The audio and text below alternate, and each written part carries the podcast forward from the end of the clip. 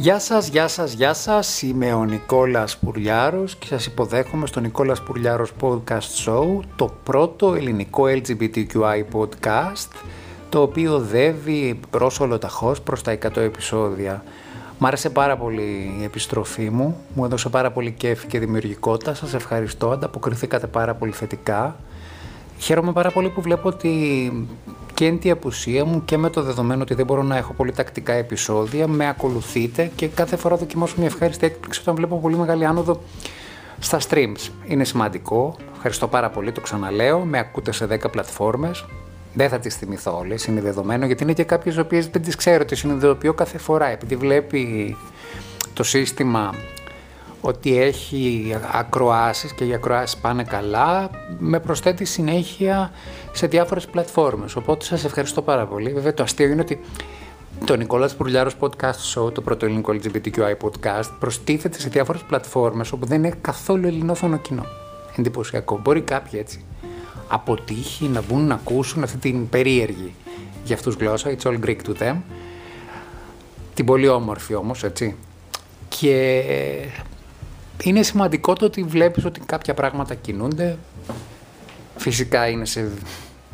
Δεν τολμώ να πω καν βιοτεχνικό επίπεδο, ας πούμε σε επαγγελματική, επαγγελματικό στήσιμο, επαγγελματικό αμπαλάρισμα, αλλά εντελώς ερασιτεχνικό σε σχέση με την οικονομική απόδοση.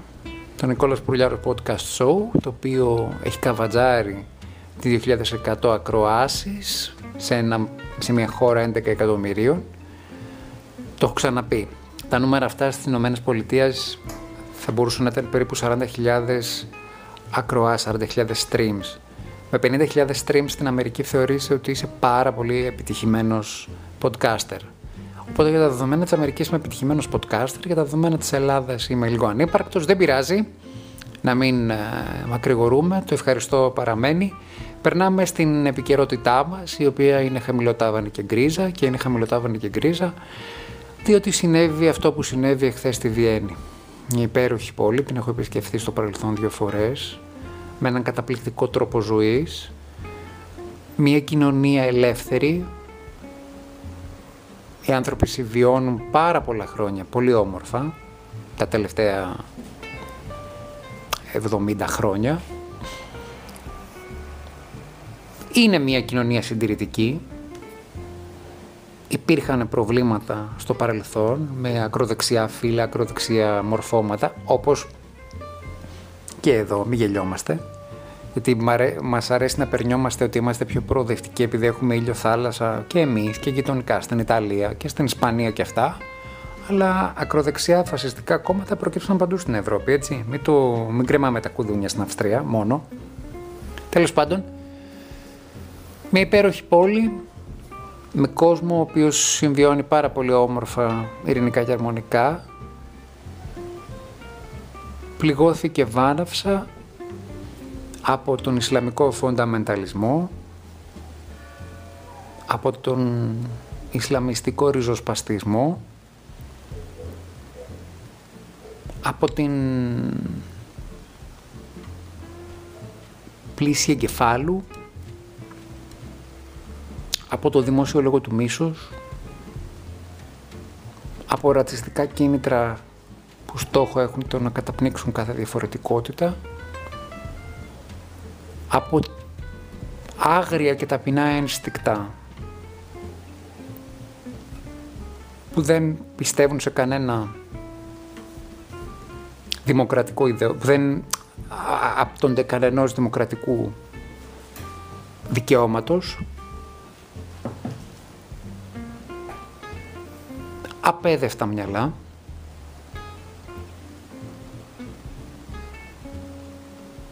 Είμαι σουκαρισμένος γιατί έβλεπα τα, τα φρικτά βίντεο με την εκτέλεση του ανθρώπου και γενικότερα πώς κινείται αυτός ο τζιγαντιστής. Έβλεπα μέρη τα οποία τα έχω επισκεφτεί, έχω περπατήσει.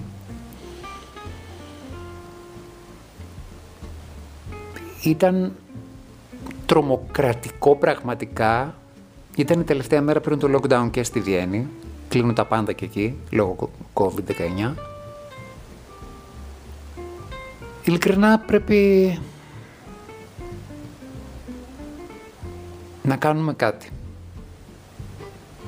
Και το κυρίαρχο είναι να μην τρομοκρατηθούμε και να μην φοβηθούμε. Να μην επιτρέψουμε σε κανένα αρρωστημένο μυαλό να εισβάλλει βία και να αλλάξει τη ζωή μας. Να μην κάνουμε καμία έκπτωση στα δημοκρατικά μας δικαιώματα. Η Ευρώπη είναι μια ήπειρος η οποία πληγώθηκε πάρα πολύ από πολέμους. Παρ' όλα αυτά ανασκουμπόθηκε.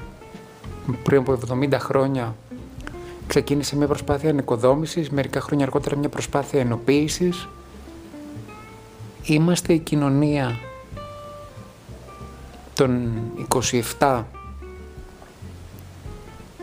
με το καλύτερο επίπεδο ζωής Γι' αυτό και όλοι οι άνθρωποι αυτοί οι οποίοι φεύγουν από τις αιστείες και από τις χώρες τους με πόλεμο ή με διάφορα άλλα προβλήματα θέλουν να έρθουν στην Ευρώπη.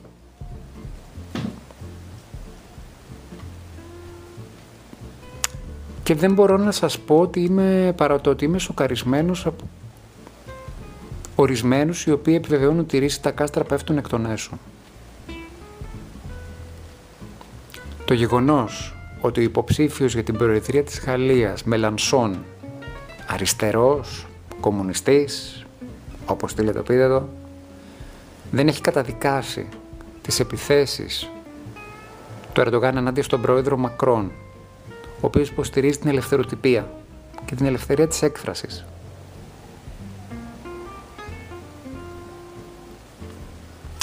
Και το γεγονός ότι στα μυαλά κάποιων μέσα στον αντισυστημισμό τους δίνουν κάλυψη σε αυτό το πράγμα ιδεολογική με τρομάζει. Το καταδικάζω αλλά ναι μεν αλλά, το οποίο το έχουμε ακούσει πάρα πολύ στην Ελλάδα από αντίστοιχα μυαλά. Και αυτοί είναι φυσικά φέρουν και αυτοί που υποστηρίζουν το Μελανσόν έτσι. Μην γελιόμαστε. Ο Μελανσόν δεν είναι παρά μόνο η κορυφή του παγόβουνου όλοι όσοι έχουν την τάση αντισυστημισμού και καλά ότι θέλουν να χτυπήσουν το σύστημα των δυτικών κοινωνιών και τον καπιταλισμό και όλα αυτά και υποστηρίζουν τέτοια, είναι συνένοχοι. Όσοι ψηφίσανε Χρυσή Αυγή είναι συνένοχοι στο έγκλημα που έγινε ενάντια στον Παύλο Φίσα, ενάντια στους ε, ψαράδες, τους Αιγύπτιους ψαράδες, ενάντια στα στελέχη του ΠΑΜ. Είναι συνένοχοι.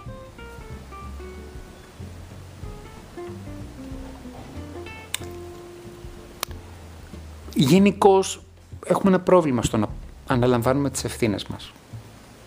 Και εδώ στη χώρα μας, αλλά και υπάρχουν και ορισμένοι που το έχουν κάνει ιδεολογία. Μακρηγόρησα, με συγχωρείτε. Είμαι σοκαρισμένος από αυτό που έγινε στη Βιέννη, γιατί αυτό που δεν καταλαβαίνουμε όλοι δεν είναι ότι αυτό που έγινε ήταν ένα χτύπημα στο δυτικό πολιτισμό ή σε μια πλούσια χώρα. Ήταν ένα ευθύτατο χτύπημα σε κάθε είδους ελευθερίας και δικαιώματος και των LGBTQI δικαιωμάτων. LGBTQI με την κουβέρτα της οποιοδήποτε ας πούμε που δεν είναι για μένα προοδευτικής ιδεολογίας, που δεν καταλαβαίνει ότι αυτό που έγινε τώρα χτυπάει και τα LGBTQI δικαιώματα, με συγχωρείτε, αλλά δεν καταλαβαίνει, δεν ξέρει τι του γίνεται. Δεν ξέρει τι του γίνεται. Και σας υπενθυμίζω ότι κάποτε ο Πρωθυπουργός του Λουξεμβούργου, περήφανος ομοφυλόφιλο άντρα, είχε πει, είχε τα κότσια, είχε τους όρχες να πει σε σύνοδο του ΟΗΕ ότι ευτυχώς που είμαι Ευρωπαίος, ευτυχώς που είμαι Λουξεμβούργιος και μπορώ και μιλάω ελεύθερα, γιατί αν ήμουν σε κάποια από τις χώρες θα ήμουν νεκρός. Απευθυνόμενος στα κράτη της Ισλαμικής θεοκρατίας και στα κράτη του Ισλαμικού φονταμενταλισμού, τα οποία μέσα από διάφορες περίεργες διαδρομές και συγκινούντα δοχεία γεννούν αυτές τις δράσεις. Και χαίρομαι διπλά, τριπλά, πενταπλά, δεκαπλά τους μουσουλμάνους οι οποίοι λένε αυτός δεν είναι ο δικός μου Θεός και αυτό δεν είναι το δικό μου Ισλάμ. Αυτοί οι τύποι χτυπάνε αυτούς τους ανθρώπους οι οποίοι είναι πραγματικά θεοσεβούμενοι και αγαπούν τη θρησκεία τους γιατί αγαπούν τον άλλον δίπλα τους. και γιατί σέβονται τον άλλο δίπλα τους.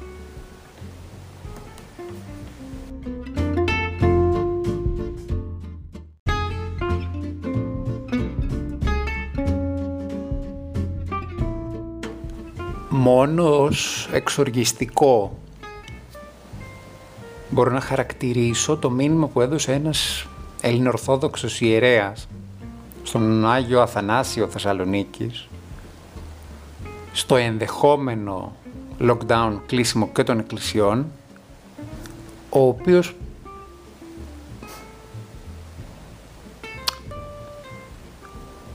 δήλωσε ότι αν κλείσουν οι εκκλησίες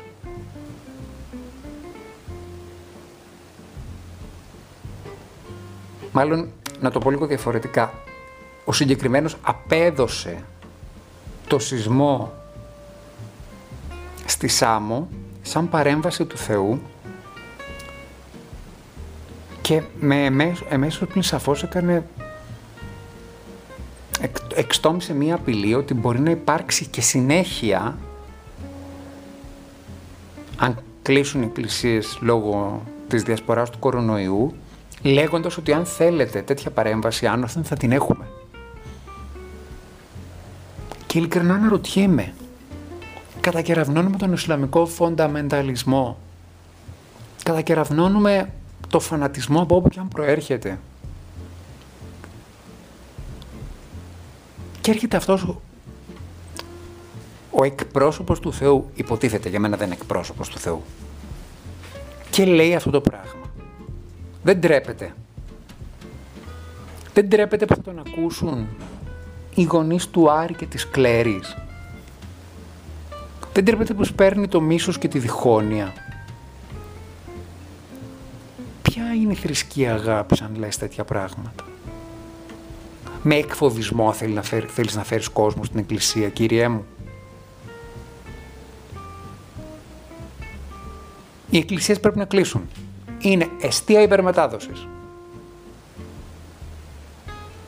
Όποιος έχει το Θεό μέσα του, όποιος πιστεύει, ο Θεός είναι παντού. Μπορεί να πάει να προσοχηθεί μόνος του, απ' έξω, να ανάψει το καντήλι του. Δεν ξέρω, δεν θα, δεν θα κάτσω τώρα εγώ να, να προτείνω στο τι θα κάνει ο καθένας. Αλλά πραγματικά έχω μείνει άναυδος. Αυτή είναι η θρησκεία της αγάπης.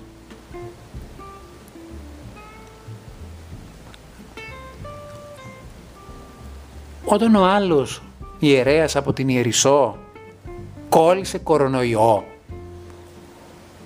και που έλεγε μην φοράτε μάσκες στην εκκλησία και μετά ισχυρίζεται ότι όχι δεν τον κόλλησε από την εκκλησία. Πού τον κόλλησες ρε φίλε; Για πες μας, εγώ μπορώ να σκεφτώ δύο-τρία μέρη.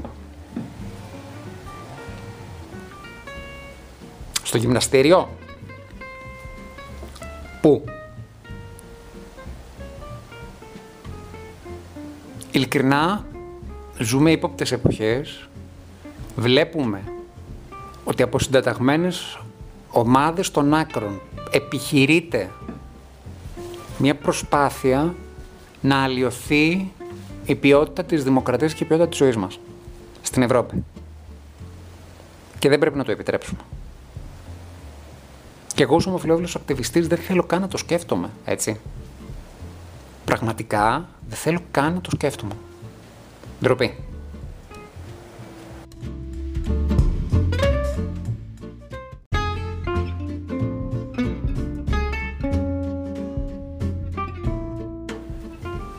Και επειδή η Θεσσαλονίκη και οι Σέρες μπήκαν σε lockdown, ανησυχούμε πάρα πολύ και για την Αθήνα, την Αττική.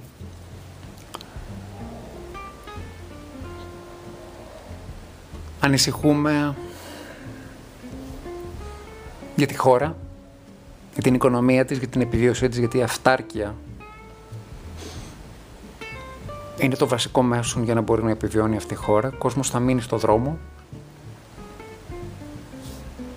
Γιατί κάποια μαγαζιά από την εστίαση δεν προβλέπεται ότι δεν θα καταφέρουν να επιβιώσουν. Δεύτερο λουκέτο. Δεν γίνεται κι αλλιώς βέβαια δεν έχουμε μυαλό. Μαγαζάτορες, σοβαροί, αξιόλογοι, νόμιμοι, οι οποίοι ακολούθησαν τα μέτρα, βλέπουν το μαχασί τους να κλείνει από κάποιους αχαρακτήριστους ελληναράδες πάσης ηλικίας, οι οποίοι δεν τήρησαν όλα τα προηγούμενα μέτρα. Χαρακτηριστικό παράδειγμα αυτό το οποίο δήλωσε ο Δήμαρχος Θεσσαλονίκης ότι δύο-τρεις μέρες πριν το επικείμενο lockdown, ενώ έδειχνε το πράγμα ότι πάει προς τα εκεί, μαζεύαν από τις πλατείες τριπλάσια, τετραπλάσια σκουπίδια. Είναι δηλαδή σαν, σαν ορισμένοι να το επιδιώκαν.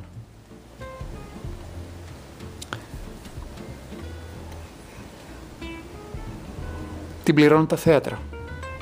Πόσο τραγικό είναι αυτό το πράγμα. Κλείνουν τα θέατρα που δεν έκλεισαν ούτε στον πόλεμο. Δεν ξέρω αν θα μπορούσε να ληφθεί μια μέρα να γίνονται νωρίτερα οι παραστάσεις. Τα θέατρα τηρήσαν πολύ καλά. Τα μέτρα. 30% που είναι σκότωμα για τον αιθουσάρχη του θεατρών. Ηλεκτρονικό εισιτήριο. Θερμομέτρηση στην πύλη εισόδου. Απαγόρευση του να πας να χρησιμοποιήσεις την τουαλέτα. Μόνο ηλεκτρονικό εισιτήριο. Αλλά να σας πω και κάτι. Ποιος μπορεί να μας διαβεβαιώσει ότι δεν θα γινόταν και εκεί βάχαλο. Με το πρόσχημα ότι κάποιος πάει θέατρο, να πάει και να στήσει έξω από μια πλατεία τσιμπούση. Θα μου πεις κάποιος τι αστυνόμευση υπάρχει. Και εγώ λέω, αστυνόμευση, επεμβαίνει, το θέλουμε. Είναι αμαρτία που κλείνουν τα θέατρα. Είναι αμαρτία, αμαρτία, αμαρτία. Πόσος κόσμος χάνει τη δουλειά του. Αλλά το θέατρο εδώ στην Αθήνα είναι οξυγόνο. Κάτι πρέπει να σκεφτεί η κυβέρνηση γι' αυτό. Κάτι πρέπει να γίνει. Ας αφήσει κάποιες μέρες, ξέρω εγώ. Δεν μπορώ να σκεφτώ κι εγώ, δεν είμαι λοιμοξιολόγος, δεν θέλω να κάνω και το... Αντιλαμβάνομαι το λόγο για τον οποίο κλείνει. Αλλά είναι αμαρτία γιατί την πληρώνουν οι καλοί επαγγελματίες στα εστιατόρια, οι θεατρόνιδες στα θέατρα, που τηρήσαν τα μέτρα, που ο κόσμος αποκρίθηκε με μάσκες οι θεατές, έτσι. Και τι κάποιοι πηγαίνουν και συνοστίζονταν στο μπάρι, κάνανε υπαίθρια πάρτι.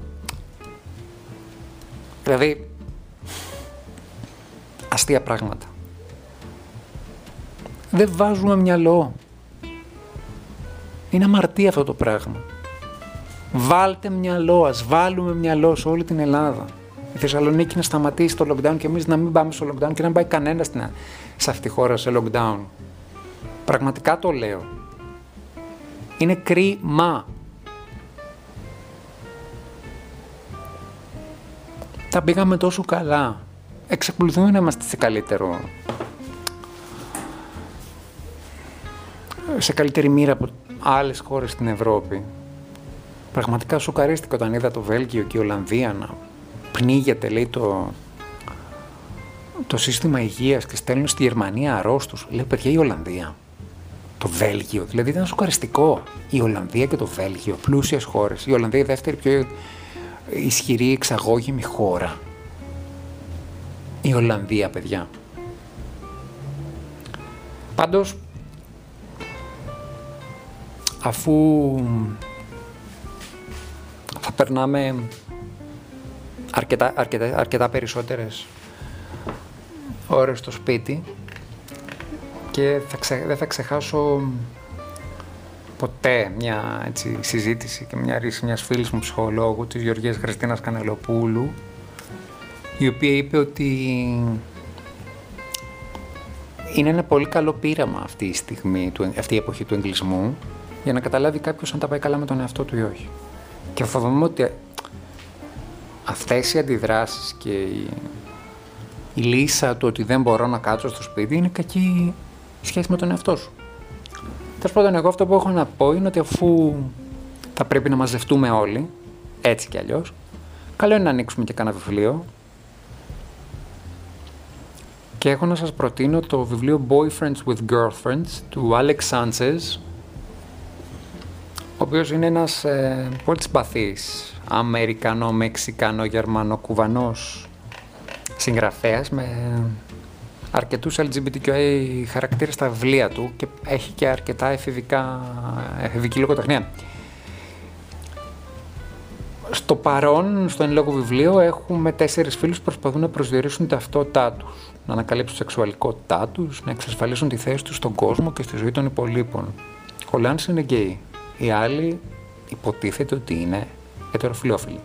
Ο Σέρτζο είναι bisexual και η Κίμικο δεν ξέρει ακόμα. Είναι ωραίος τύπος αυτός ο Άλεξ Σάντσες, είναι 62 ετών. Το συγκεκριμένο βιβλίο έχει πάρει και το, το Boyfriends with Girlfriends. Έχει πάρει το Lambda Award. Όσοι έχουμε καλά αγγλικά, καλό είναι να το παραγγείλουμε, να το διαβάσουμε. Η λογοτεχνία ανοίγει τα μυαλά. Και καλό είναι λίγο να μπούμε και λίγο στην... Να δούμε λίγο την LGBTQI λογοτεχνία ως ένα αυτόνομο είδος. Το οποίο είναι πάρα πολύ σημαντικό για τη δημιουργικότητα. Και πρέπει να το... Έτσι να το φιξάρουμε, να το φιξάρουμε, να το σταθεροποιήσουμε αυτό το πράγμα. Και ως νίκη μπορώ να χαρακτηρίσω το γεγονός ότι το βαθιά αμερικανικό συντηρητικό κανάλι Lifetime το οποίο είναι γνωστό σε όλο τον κόσμο γιατί παράγει ειδικά την, την περίοδο των γιορτών πάρα πολλές τηλετενίες και γενικότερα έχει και προγράμματα πιο πολύ γυναικείου ενδιαφέροντος. Τώρα όμως παρότι βαθύτατα συντηρητικό το Lifetime αποφάσισε να προσεγγίσει και το LGBTQI κοινό και φέτος είναι η πρώτη χρονιά σπάει το ρόδι που αποφασίζει την περίοδο των εορτών να έχει και εορταστικές τηλετενίες με LGBTQI πρόσημο. Θα έχουμε ειδικότερη ενημέρωση πάνω σε αυτό. Κάποια, κάποιες πλατφόρμες στην Ελλάδα φέρνουν ταινίες του Lifetime. Ελπίζω να είναι αρκετά γενναιόδοροι και να φέρουν και τις LGBTQI, γιατί υπάρχουμε κι εμείς. Έτσι. Υπάρχουμε κι εμείς. Φυσικά δεν μπορώ να μην πω ότι είμαστε σε αναμένα κάρβουνα, αμερικανικές εκλογές, περιμένουμε να δούμε τι θα γίνει. Για μένα το μεγάλο, μεγάλο, μεγάλο, μεγάλο, μεγάλο ερωτηματικό είναι για ποιο λόγο μέλη της αμερικανικής LGBTQI κοινότητας, μέλη των, της έγχρωμης αμερικανικής LGBTQI κοινότητας, για ποιο λόγο ορισμένε μειονότητες εθνικές, ισπανόφωνοι εμπροκειμένου, κάποιοι ισπανόφωνοι εν πάση περιπτώσει, σκέφτονται να ψηφίσουν τον Τραμπ. Υπάρχει μια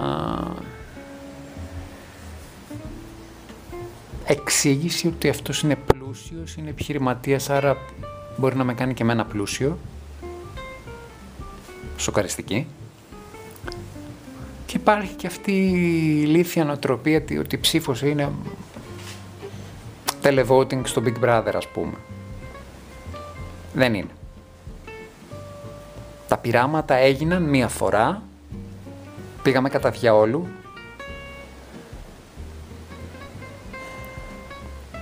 και η Ελλάδα πρέπει να ξυπνήσει και να δει ότι δεν είναι προς το συμφέρον της ο Τραμπ, είναι δεδομένο. Και όσοι πολιτικοί χασκογελούσανε τέτα τέτ με τον Τραμπ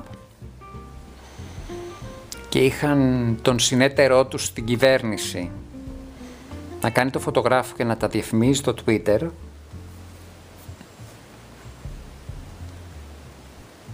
και κάνανε ηλίθιες δηλώσεις.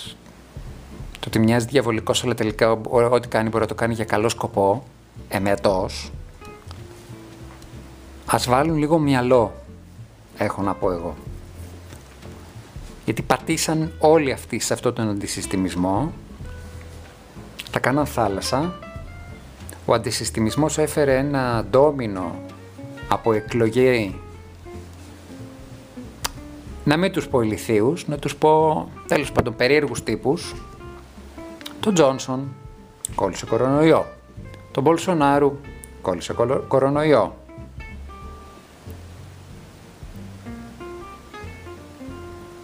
Από διάφορους τόσο πάντων περίεργους τύπους, οι οποίοι ξαφνικά ονειρεύονται τύχη και σύνορα, τύχη και σύνορα αδι, αδιαπέραστα σιδερένια, εσωστρέφεια, τεμαχισμό των LGBTQI δικαιωμάτων και μέσα αυτός είναι και ο Όρμπαν φυσικά. Οπότε δεν είναι απλώς μία χαλαρή κατάσταση αντισυστημισμού άτι καλά. Δεν είναι αντιπαγκοσμιοποίηση ο Τραμπ. Ο Τραμπ, ο Μπολσονάρου, ο Τζόνσον, όλοι αυτοί οι αντισυστημικοί υποδέμος είναι στο ίδιο έργο θεατές. Έχουν τα συμφέροντά τους, αλλά δεν καταλαβαίνουν ορισμένοι ότι τελικά καταλήγουν στο να δημιουργούν μια ατζέντα ανελευθερίας. Πάντα σε τέτοιες καταστάσεις οι μειονότητες χτυπιώνται πρώτες. Και τα LGBTQI πρόσωπα χτυπιώνται πρώτα. Σε αυτή την εποχή, με τον κορονοϊό, με τα θύματα, με τη θλίψη από τους θανάτους, η Ουγγαρία χτυπάει τα LGBTQI πρόσωπα. Ο Τζόνσον, ο Τραμπ, ο Μπολσονάρου και όπου αλλού υπήρχαν κυβερνήσεις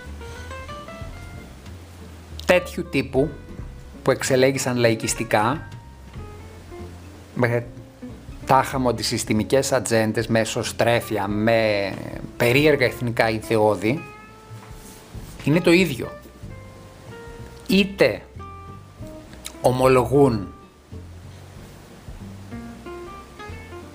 ότι έχουν σκοπό να βλάψουν τα LGBTQ δικαιώματα, είτε δεν το λένε, αλλά υποστηρίζουν αυτόν τον αναθεωρητισμό, άρα είναι το ίδιο. Αν είσαι με αυτούς, ακόμη και αν εσύ ο ίδιος στη χώρα σου δεν έχεις περιορίσει τα LGBTQ δικαιώματα, είσαι συνένοχος. Φορτισμένη σημερινή εκπομπή. Θέλω να σας ευχαριστήσω πάρα πολύ που με ακούτε.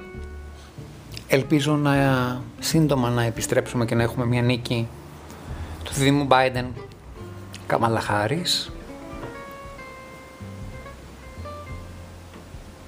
Θα είναι ένας δύσκολος μήνας, θα είναι μερικοί δύσκολοι μήνες και θα προσπαθήσουμε να τους κάνουμε, πρέπει να προσπαθήσουμε να τους κάνουμε ως καλύτερους. Και εγώ θα είμαι εδώ με τον Νικόλας Πουρλιάρος Podcast Show, το πρώτο ελληνικό LGBTQI podcast. Σας ευχαριστώ πάρα πολύ που με ακούσατε. Θα τα πούμε σύντομα. Σας φιλώ και σας στέλνω ένα ζουμερό φίλ και μια μεγάλη αγκαλιά. Δεν μπορώ να σας το δώσω ρεαλιστικά, μπορώ όμως να σας το στείλω μέσα από την εκπομπή μου. Σας φιλώ.